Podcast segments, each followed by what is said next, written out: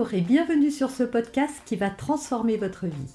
Je suis Noémie de Saint-Cernin, je suis coach certifié RNCP, auteur de plusieurs livres best-sellers, conférencière, formatrice en développement personnel et en parentalité, référente pour les médias, entrepreneuse, épouse et maman de trois enfants.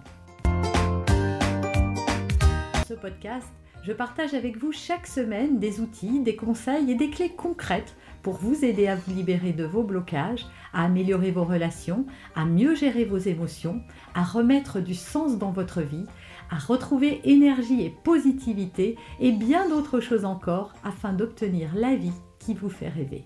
Comment éviter les échecs? Alors, Déjà, je pense qu'au lieu de chercher à éviter un échec, la meilleure chose que l'on puisse faire, c'est de plutôt changer son regard sur ce mot échec et de remplacer le mot échec par le mot apprentissage. En fait, éviter un échec, comment euh, ne pas en avoir, c'est tout simplement impossible. Euh, c'est comme si un enfant voulait marcher sans jamais tomber. C'est comme si on voulait apprendre à faire du vélo sans jamais faire de chute, ou du ski, ou de la natation, ou je ne sais pas quel autre sport. En tout cas, euh, dans tous les apprentissages que l'on fait, qu'ils soient sportifs ou intellectuels, eh bien, on subit des échecs parce que ça fait partie de l'apprentissage. C'est une étape obligatoire. Ce qui négatif dans tout ça, c'est l'idée qu'on se fait de l'échec. C'est quand on a une vision négative de l'échec. Et donc là, euh, dans cette vidéo, j'essaie de débloquer point par point euh, tous les freins euh, et tous les blocages qu'on a par rapport à ce mot. La première chose, c'est parce qu'on voit un échec comme un échec, donc comme quelque chose de négatif, qu'on a du mal à passer au-delà ou à passer outre et à surtout pouvoir continuer à avancer euh, pour, dans son projet sans se préoccuper de ce qui vient de se passer. Donc encore une fois, c'est de remplacer le mot échec par le mot apprentissage.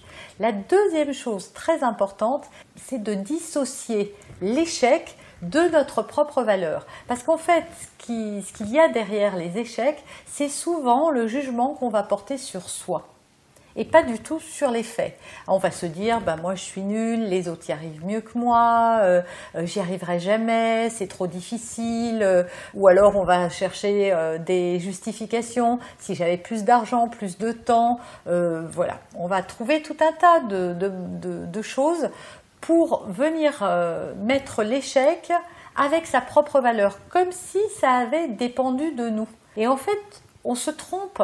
Est-ce qu'un enfant qui tombe et qui trébuche se dit Eh ben, j'y arriverai jamais, il vaut mieux que j'arrête tout de suite Non, il se dit pas ça, il, comprend, enfin il ne comprend même pas, mais c'est juste une étape à son succès, on est d'accord. Si l'enfant tombe, il apprend quelque chose. À chaque fois qu'il tombe, il fait un essai. Et cet essai, ben, on appelle ça un échec, mais en réalité, c'est pas un échec, c'est juste qu'il n'a pas réussi. Mais Qu'est-ce qui s'est passé? Il a appris quelque chose. Il a appris que pour euh, tenir son équilibre, il fallait qu'il se, se tienne plus droit, il fallait qu'il mette bien les pieds à plat sur le sol. Voilà, il enregistre des informations. Et eh bien, quelles que soient les choses que l'on entreprend dans sa vie, à chaque fois qu'il se passe quelque chose qu'on nomme un échec, en réalité, ça veut dire que nous avons un apprentissage, quelque chose à dépasser, euh, une difficulté à franchir. Et c'est parce qu'on lit l'échec à sa propre valeur que forcément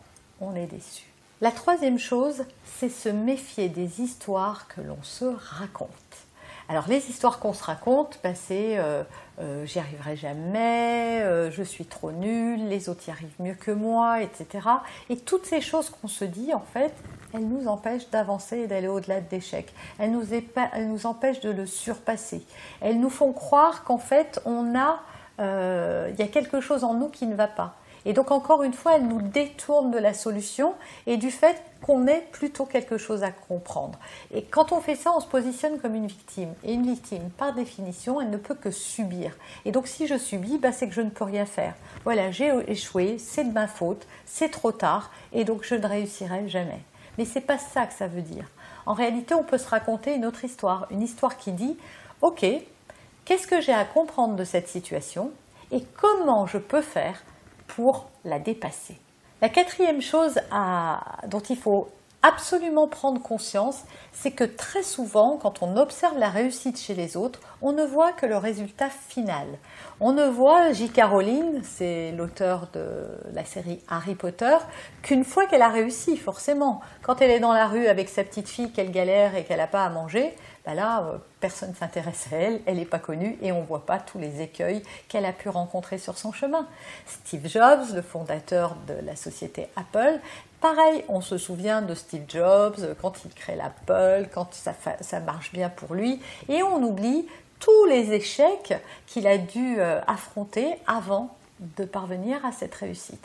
Et donc ça, c'est vrai pour tout. Il n'y a pas de réussite euh, qui arrive comme ça et puis où les gens n'ont jamais échoué quoi que ce soit. Ce qui fait la différence entre quelqu'un qui échoue et, qui s'arrête là et quelqu'un qui échoue et qui continue vient dans la perception qu'il va avoir de cet échec. Voilà, dans un cas, on se dit, ok, comment je peux faire pour rebondir? Et dans l'autre, on se dit, ah ben, j'y arriverai jamais et il vaut mieux que je m'arrête là. C'est tout, c'est la seule différence. Et en réalité, pour conclure, le pire, ce n'est pas d'avoir des échecs, c'est vraiment pas ça.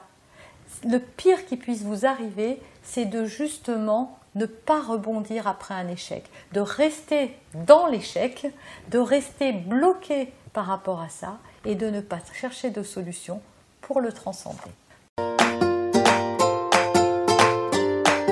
Vous avez aimé cet épisode? Abonnez-vous pour être informé de toutes mes futures publications.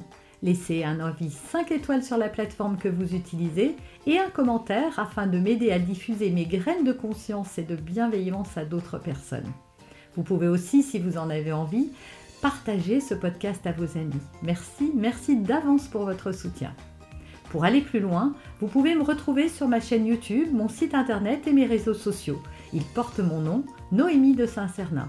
Et si vous souhaitez aller plus loin et vous faire accompagner, venez rejoindre mes programmes de coaching et mes accompagnements. Tout est indiqué sur mon site internet www.noémie-de-saint-cernin.com dans la rubrique Mes coachings et formations. Vous pourrez également télécharger gratuitement les coffrets cadeaux que j'ai spécialement concoctés pour vous. À très bientôt